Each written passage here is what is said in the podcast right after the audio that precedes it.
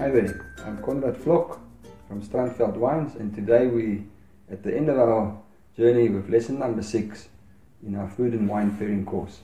Today we're going to speak about the sweetness in wine and how to pair it with our desserts at the end of a meal.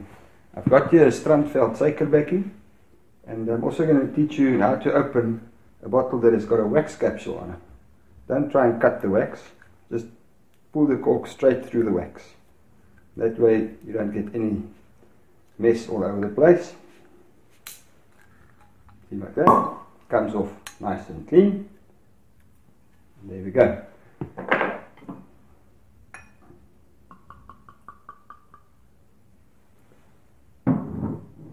Before we carry on, I'd just like to tell you a little bit more about the, the art of pairing wine with food, especially a, sweet dessert wine like the Strandveld Suikerbekkie.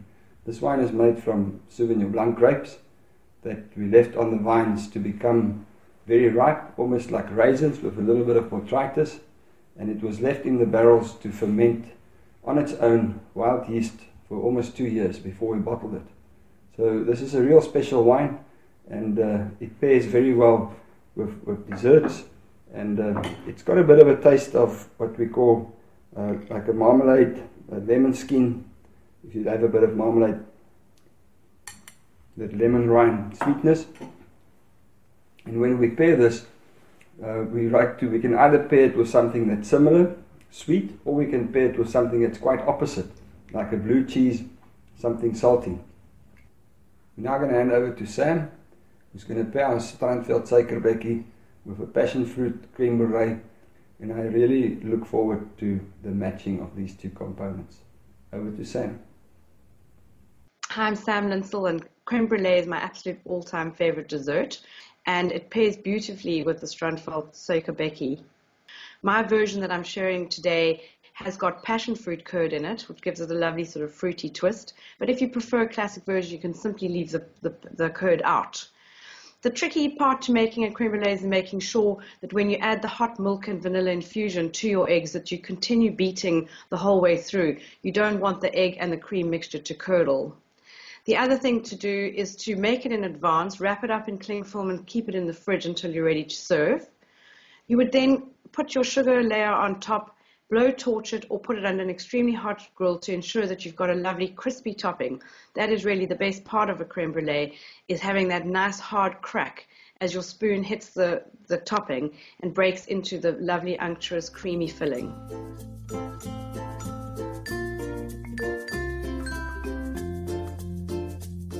I hope you enjoy your dessert and, uh, and that you follow the recipe from Sam. I think you will experience the pairing. There's a slightly saltiness with the sweetness of our Strandveld Suikerbekkie, which is also comes from our proximity to the ocean, and I think it would have paired quite well with the creme brulee. That gives quite an interesting twang. Please send us your comments and some pictures and share it with us on Twitter or Facebook. And remember, if you can't find a bottle of Suikerbekkie, it's only available from the farm. So please just go onto our website at strandveld.co.za and order some. I'd just like to thank everybody for sharing our discovery of pairing food and wine. And I would like to hear from you about your experiences and your own discoveries that you've made on how to pair the favorite component wine with your favorite food and in your house with your friends. And I'd like to chat to you later. Bye bye.